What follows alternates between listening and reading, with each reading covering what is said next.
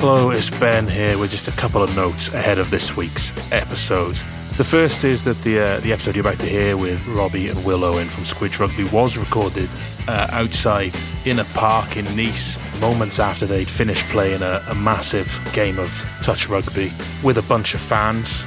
The other thing to bear in mind is this podcast was recorded a few hours before Fiji beat Australia on Sunday night throwing a massive spanner into the works in Pool C. Obviously, that result has massive implications for Wales heading into next week's match against Australia, and we'll certainly delve more into that result later on in the week in our other podcasts. With all that in mind, here's this week's episode.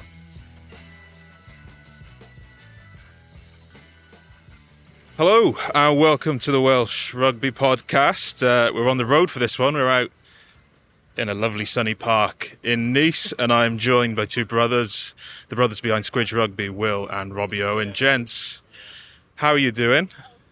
Okay, um, I've just been running around for two hours in jeans because I couldn't find any shorts at short notice this morning. On a Sunday morning, turns out all sports shops are shut in these before 10 a.m. I've been running around for one hour because I can't find a spare ankle. Yeah. Uh, and all sports shops are closed, all pharmacies are closed, aren't they? Which Yes. Not ankle shops. is the And also, I don't really speak French, nightmares. so none of this is ideal. it's not great, is it? I, I mean, we'll explain. You've obviously been playing touch rugby this morning, a tournament Yeah. that you organised, put together, and to, to be fair, fantastic turnout here, wasn't it? About, I don't know, was it about 100 or maybe more? Uh, maybe. Probably, I've got no idea. I'd I- have estimated something like this. We were trying to figure out a minute ago. I'd, I'd say probably 70, 80 odd to guess, but it could have been more. Like, Yeah. if, especially if you include the people who came along to watch and you know help out wherever they could, like and the dogs that got yeah. involved. Oh, the it was dogs incredible. the main thing. Yeah, there's like four dogs around on the pitch, which is the most important thing. Yeah. You know, we haven't had a dog on the pitch in the Rugby World Cup, normal one, since 1987.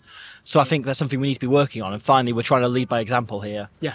I think one of those dogs belonged to Ed Jenkins, who Yes. I don't know if he still listens to our podcast um, since it's come back. He used to hate the dad music intro, which we've still slightly got. So that's that's not a great start. Um, yeah, well, explain about your ankle. You roll, you rolled your ankle, um, which now means that currently in this podcast there are, was it Four four, ankles. four, four, he, four fully fit ankles out of a possible six? I am hogging them. yeah, Yeah. a bit, bit selfish. not ideal. I've also got it on camera, which is even more kind of um, embarrassing. But I think I'll be out of the Australia game. Should be good for Georgia. that's what we're looking for. You know, there's quarterfinals, there's semi-finals Yeah. ahead. It's, it's a long Yeah. tournament. You know, you, you don't win it here, do you? Um, let's talk about the game last night, then, gents. Yeah. Uh, obviously, Wales beat Portugal with a bonus point. Ten points from ten. Everything's great. Everything's good, isn't it?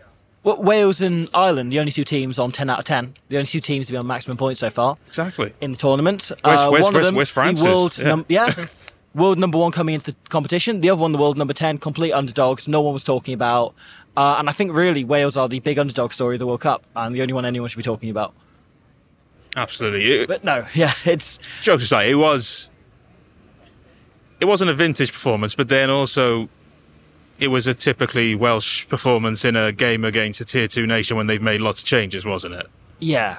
And I think we saw Wales kind of underestimate Portugal. Massively. Yeah. I think we saw them, particularly in that first half, figuring they were going to run through plenty of tries and that they were facing a Portugal team closer to the 2007 Portugal team, which was a bit of a pub team that turned up and had done like incredible to qualify, and that was their kind of. they were just happy World to be there, kind of thing. Yeah, whereas this It- Portugal team is much better than that. it came across that Wales hadn't really targeted Portugal specifically. It felt like against Fiji last week, Wales tried to like run a lot of ball in the first half and you know try and break them down through the attack. And then in the second half, after Dan Biggar had some choice words for George North, I think he set the example, kicked the ball loads, got in there at 22, and then you know went from there. Whereas I feel like because Portugal's playing style, whilst not identical, it's not worlds apart from Fiji in terms of um, you know they run a lot of ball. They've got a really quick back line. They've got so many dangerous runners at the back that Wales seem to not learn their lesson and seem to just think, oh yeah, Portugal aren't play any, anything the same. And so it was quite disappointing to see them just straight away trying to run from absolutely everywhere and getting turned over, giving Samuel Marques shots at goal. Exactly, and that was the thing, wasn't it? It was you give you give Portugal transition ball, and, and Marques just looks so dangerous, didn't he? It was just the options. I think his kicking game out of hand was ridiculous, Guedes at fullback as well, unbelievable. Fantastic. just those two were just ridiculously good in transition and I think I think Wales made something like six line breaks in the first half. Mm. Like it it wasn't it wasn't like they were struggling to break down Portugal, but No. it was just But I think they were those- putting the cart before the horse when they it was they Yeah. were if they when they played flat to the line, it was quite easy to sort of break down that that Portuguese defense. But it was just everything was so lateral, and they they, they just wanted to put width on the ball before they really earned it. Yeah. There was a lot of kind of, I think, quite naive play from a lot of the Welsh players.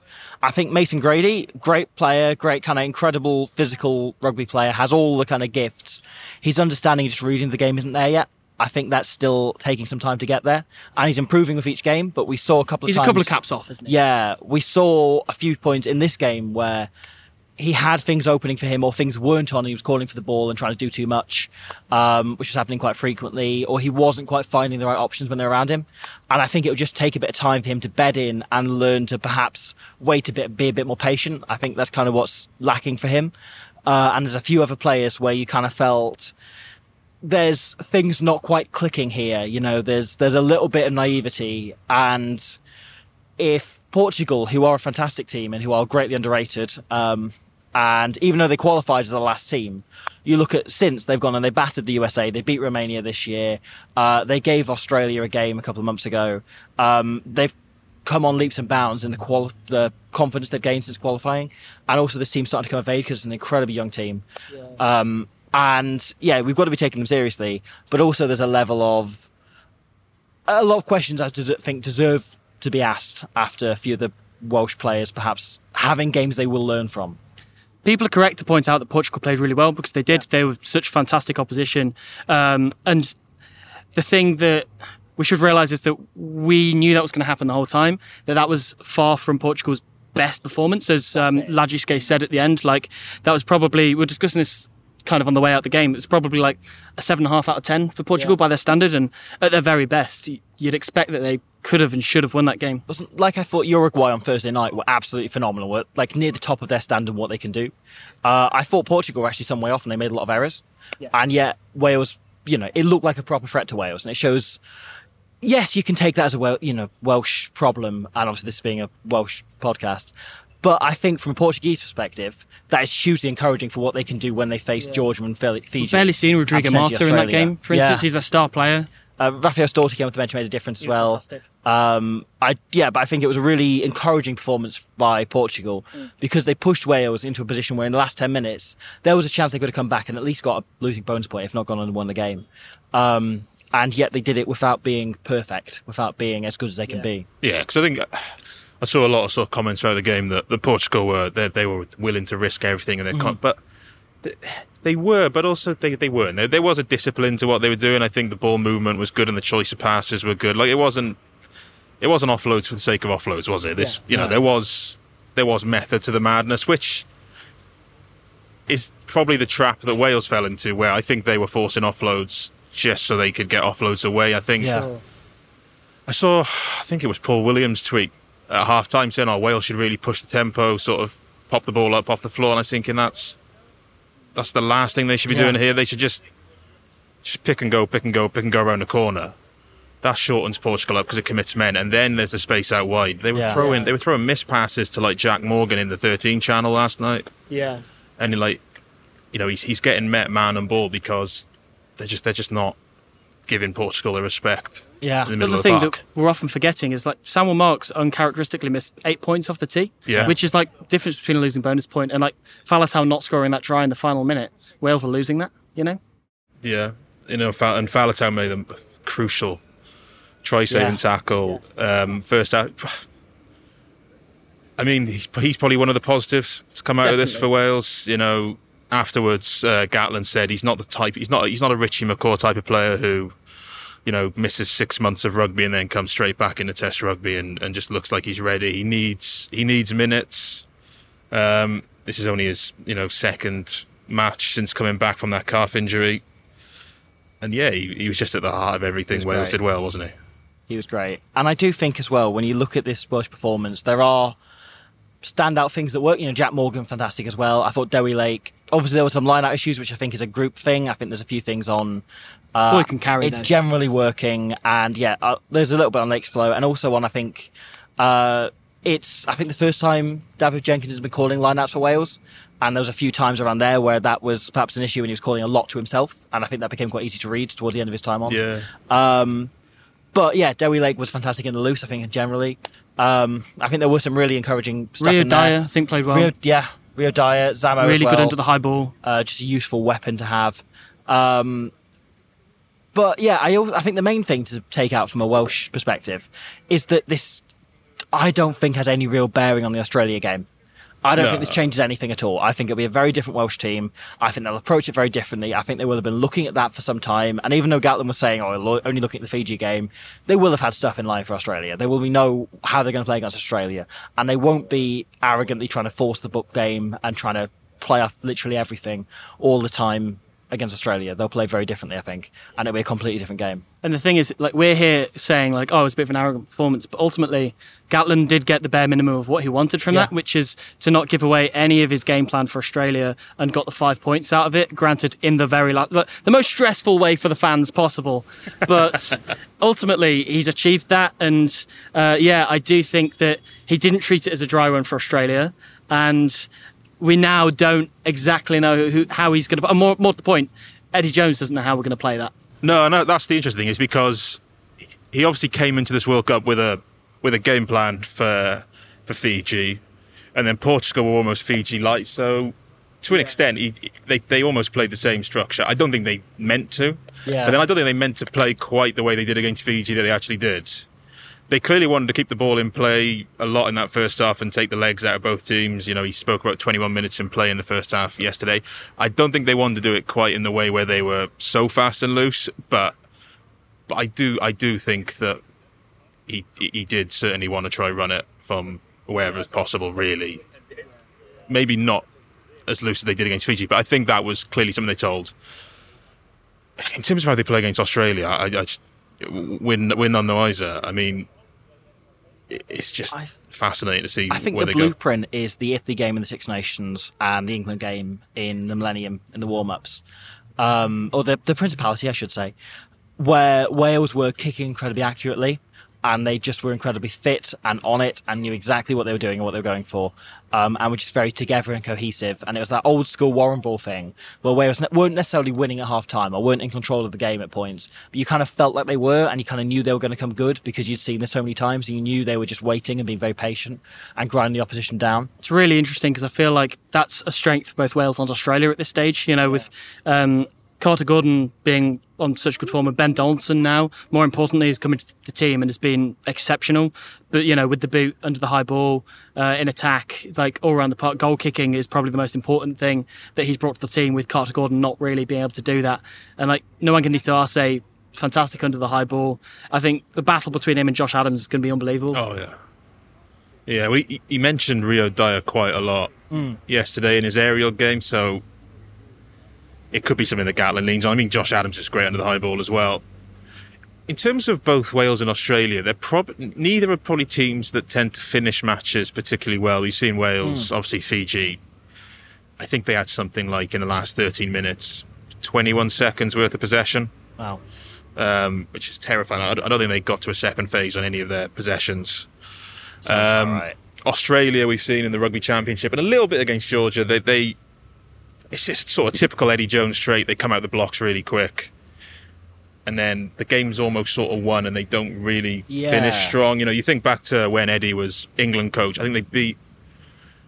They certainly beat South Africa with that game plan. I think Manu scored after like two minutes in the corner. And they had a knack of just like against those sort of teams, they come out, build like a 10, 14 point lead. And the other team would chip away at it, but they just they'd have done Yeah. enough. They did it against the All Blacks, the rugby championship. It wasn't quite enough then.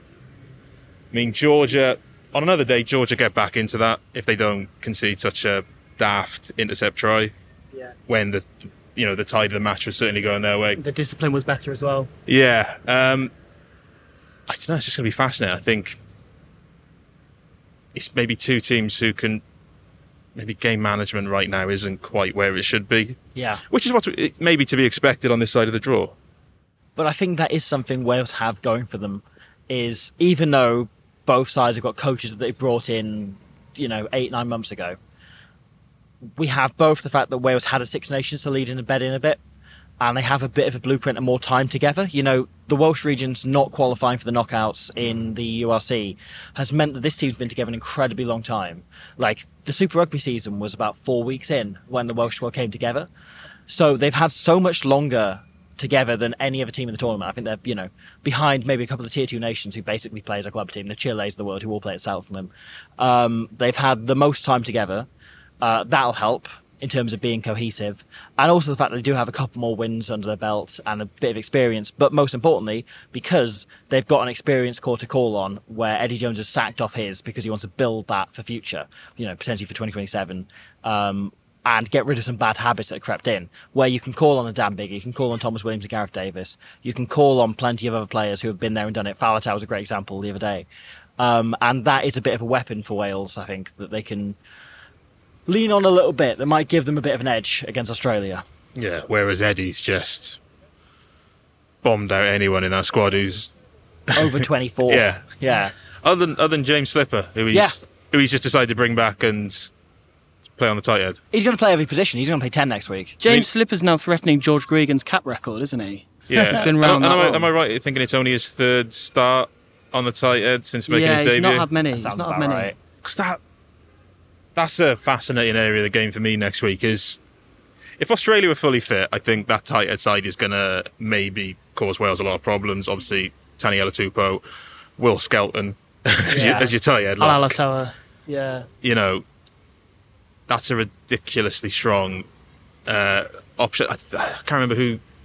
I don't know who their sort of reserve tight head will be because Alatoa's injured, isn't he? And Oh, of course he is. um, They've had as um, in- Nonggorr. Yeah. Nonggorr, or who's the other Which one? isn't a real name, by the way. What's the Zane other one? It's, Nonggorr, I it's don't buy. Pone, um, oh, I forget the guy's name now.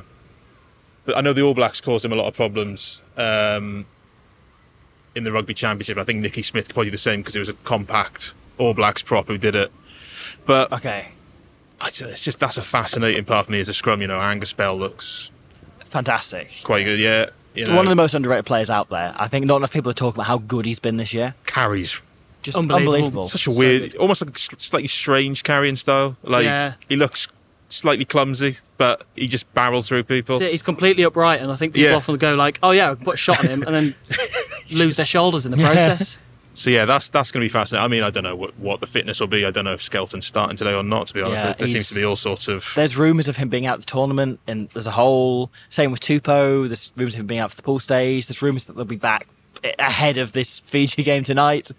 Uh, it's very up and down, this Australian fitness. I think it's very Eddie Jones just hiding everything, especially in the World Cup. because you know this. I think Fiji, I think Wales dealt with their scrum well, Yeah. but I felt, I always felt you could because I feel like a lot's made of the, how Fiji have improved their scrum. But I think if you look at the basics of it, it's quite a slow, naggy sort of setup. If you look at their pre-engage, the eight starts on his on his sort of knee split stance. They did all right against France in one of the warm-up games, but I think France largely started with the same setup. Okay. Um, Talking to us about scrums, no idea. uh, you know, I, I know not a lot about it either. I've just been listening to other people who do, and then I take the credit. but so I, I always felt confident. But Australia, because of their their props, because of the coaches they've had in the last couple of years, Ledesma changed the mindset. I think Absolutely, yeah. like they've gone they've gone from being a team that, rightly or wrongly, you probably said had a soft underbelly, the Wallabies, to someone who wants to scrum. Neil Hatley's there now. He's similar. He's just like feeding off that. It's an area where I worry for Wales, and and that's why I, I wonder whether anyone the other night did, well, last night did enough. Obviously, Domachowski and Dylan Lewis had a tough time against Fiji. yeah. Um, Dylan started last night. Domachowski off the bench, but Nicky Smith started. He's probably our best scrummage in loose heads. Yeah. Agreed. you know, And just for the Ospreys all season has just torn it up. yeah, um, has been. I mean, the Ospreys are Nicky Smith and then a Maul. yeah. like, well, that is the entire team. it's the Welsh pack. Yeah. effectively, the Ospreys have been in the last year, which is, you know, it'd be interesting. I don't know. Like, I think Nicky Smith will come into the twenty-three. I don't know if he'll start ahead of Gareth Thomas, but it's interesting. 'cause someone I was speaking to someone the other day, a sort of scrum coach, Mm. and they say that like Nicky Smith is a traditional loose head. He scrummages right foot dominant and he sort of goes in. Whereas Gareth Thomas is probably left foot dominant. He's almost more of a tight head, but he's he's packing down on the, the loose head side. So it's an interesting dynamic. Dewi Lake, I'd be, I mean, the line out issues could hinder him, but hmm. if you're thinking about someone who'd be powerful as a scrummager, you know, I speak to people at the Ospreys. He's clearly got a mindset of he wants to go forward in, in the scrum. Yeah, I think you trust him to put those issues right as well. you Yeah, know. and, and I suppose the other thing is, is Elias came on, and it didn't. You know, the issues weren't solved. No, No. and that's something I think there was a lot of uh, Jenkins calling the ball to himself, and a lot of very easy line out reads for Portugal. Yeah. as the game went on, um, and then Adam Beard came on. I think things were still not great, but it picked up a bit, and they started varying where they were throwing it a bit more. I only watched the game once, so I'm not you know fast percent on it, but um, but it is something I reckon they will have more in mind for that Australia game, um, and perhaps have variations and stuff ready to go. Um, I'd be less worried than perhaps the Portugal game suggests. And again, we we said this at the start, but how many times have we seen Wales struggle against a tier two nation on a, you know, it used to be the Friday night game when we were growing up, but they moved them Saturdays, always an away kit. And then the following week they play Australia or they play South Africa or whatever, and they lose to a late Kurtley Beale try. Um, and Big Ben Donaldson kick this time. yeah.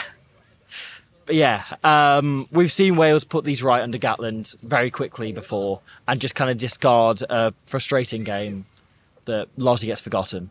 And I think that was the difference was when we had those games under Pivac, Wales were losing them. And actually yesterday they came back and they managed to not just win it, but get the bonus point.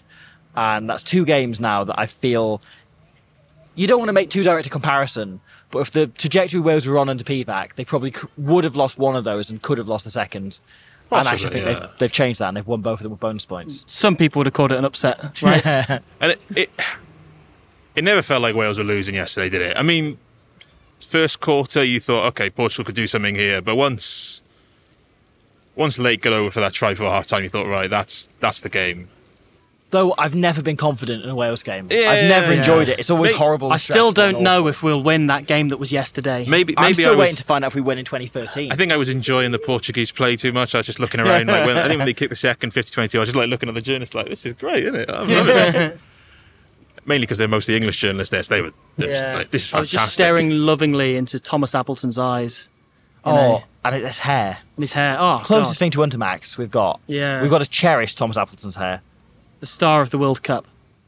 Heard it here first. Um, I mean, yeah. So Nicky Smith, Dewi Lake might have Yeah. played their way. I, chances I could see. Dewi Lake being it could be an either or with Ryan Elias. Yeah. Because I think Elliot Dee is a different option, probably safer line out ball, less physicality. He might, you know, you might swap either Elias or, or Lake. In terms of the back line, I mean, Lake's also a great impact player as well. Yes. He, he always makes a difference when he comes on, so that might be a useful thing to be able to lean on. yeah, and, and also I just think because he's co-captain, I just think Yeah. Gatland's going to want to have both his leaders somewhere in that match day The twenty sort of player that Gatland loves to have involved in match days as well. yeah, and I think Big match days. so. I, I, I compared them to sort of Welsh rugby's Penn and Teller because Jack Morgan literally says nothing. Like he's a very quiet bloke. Um, he's you know he's from the he's, I think he's from Brynamman. He sounds like if Shane Williams was a mute. He's, he's got he's got Shane's accent, but he's just very quiet. And then you got Dewi Lake, who's just Oh, so vocal. And yeah. I don't know. I just feel like there's there's clearly a reason why he's named co-captains. You know, it would have been so Yeah. easy just to name Jack Morgan captain. So I think that you know, I think Gatland thinks there's a nice balance there. So I think going into the biggest game of their you know the pool now, he will want to have both of them Yeah. in some shape or form. I, I- but then you Which know, we haven't seen since they became co captains. It's always been one or the other until yesterday, I suppose, where it was a last minute selection. yeah. which- So it'd be the first time we'd see a team named with both of them Yeah. together since that was appointed. And again, that's that's massive credit to Jack Morgan because Yeah. you know we. I think someone's someone dropped us a text in the sort of the the journalist group, literally two minutes before kickoff, going, "Just keep an eye on Reffell. I think he's dropping out. We're like, okay, right, not great. As teams walk out, we're like, yeah, okay, that's Jack Morgan. We didn't we didn't hear anything as to why he um, was out of the game until post match. But we found out after that Jack Morgan had done all the boys who weren't playing last night. They did um, conditioning work Whoa, in the morning yesterday.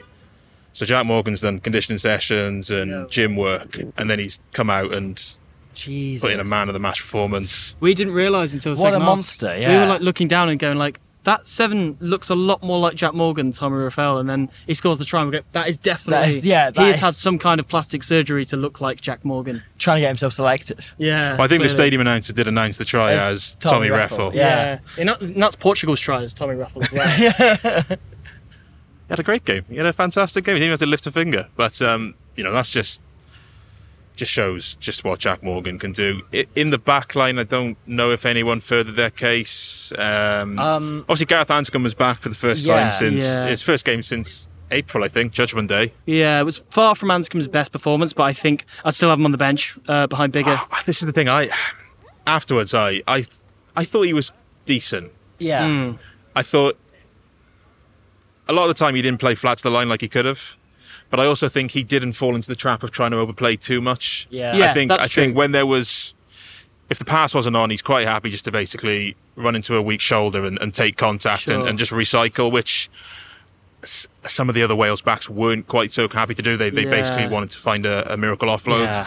I also trust him. You know, we know we've been there and done it before, which isn't necessarily the case for Costelow, who I don't want to lean into too hard because he's a fantastic player. He's great on both his starts.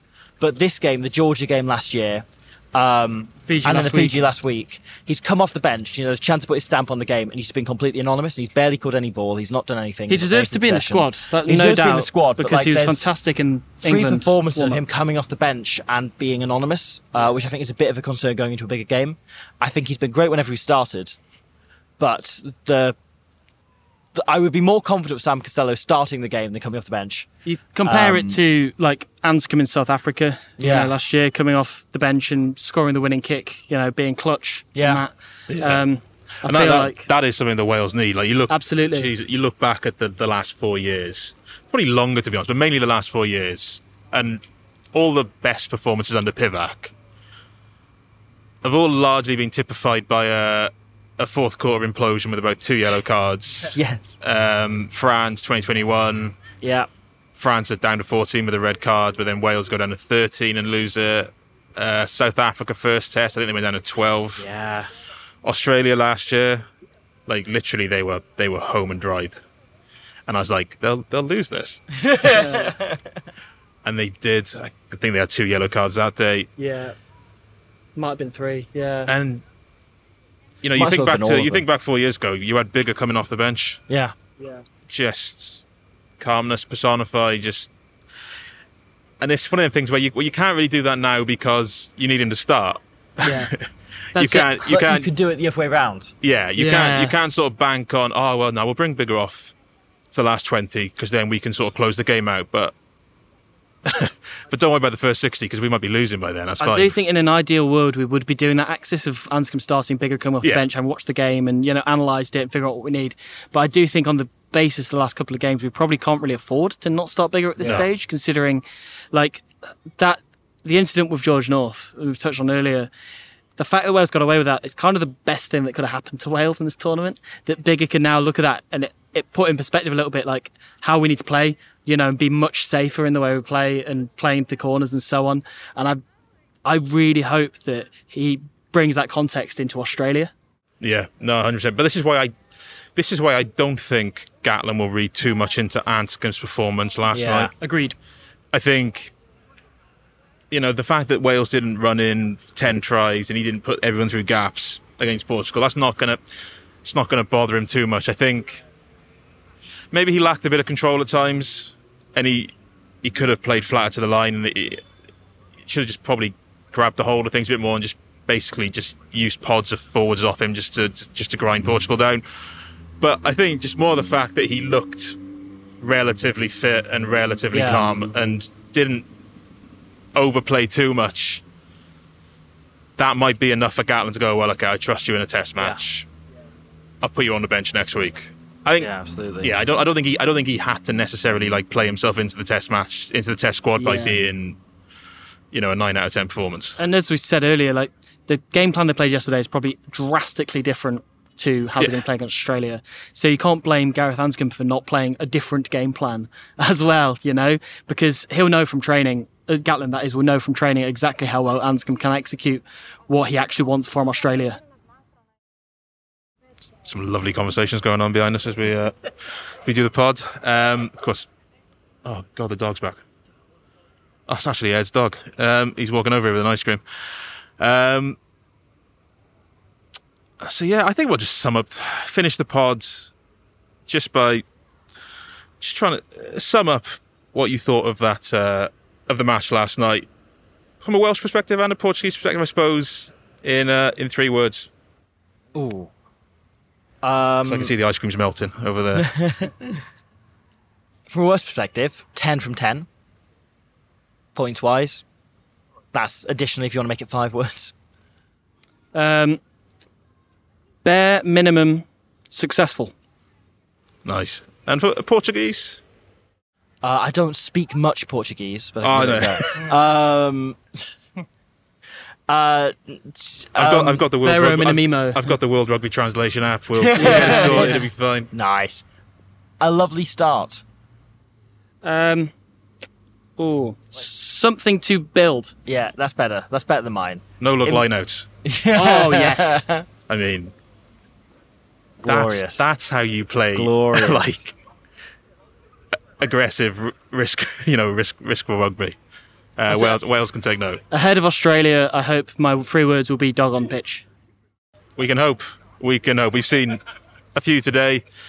Um, so yeah, as as we said, it's uh, ten points from ten, two wins from two for Wales uh, as they head back to Versailles now for a few days ahead of a massive game against uh, the Wallabies in Lyon. I mean, by the time this podcast goes out, we'll know if the, the Wallabies have just lost to Fiji to make our life even more complicated. But uh, of course, for all the latest news and updates from this World Cup, you can catch it all on Wales Online.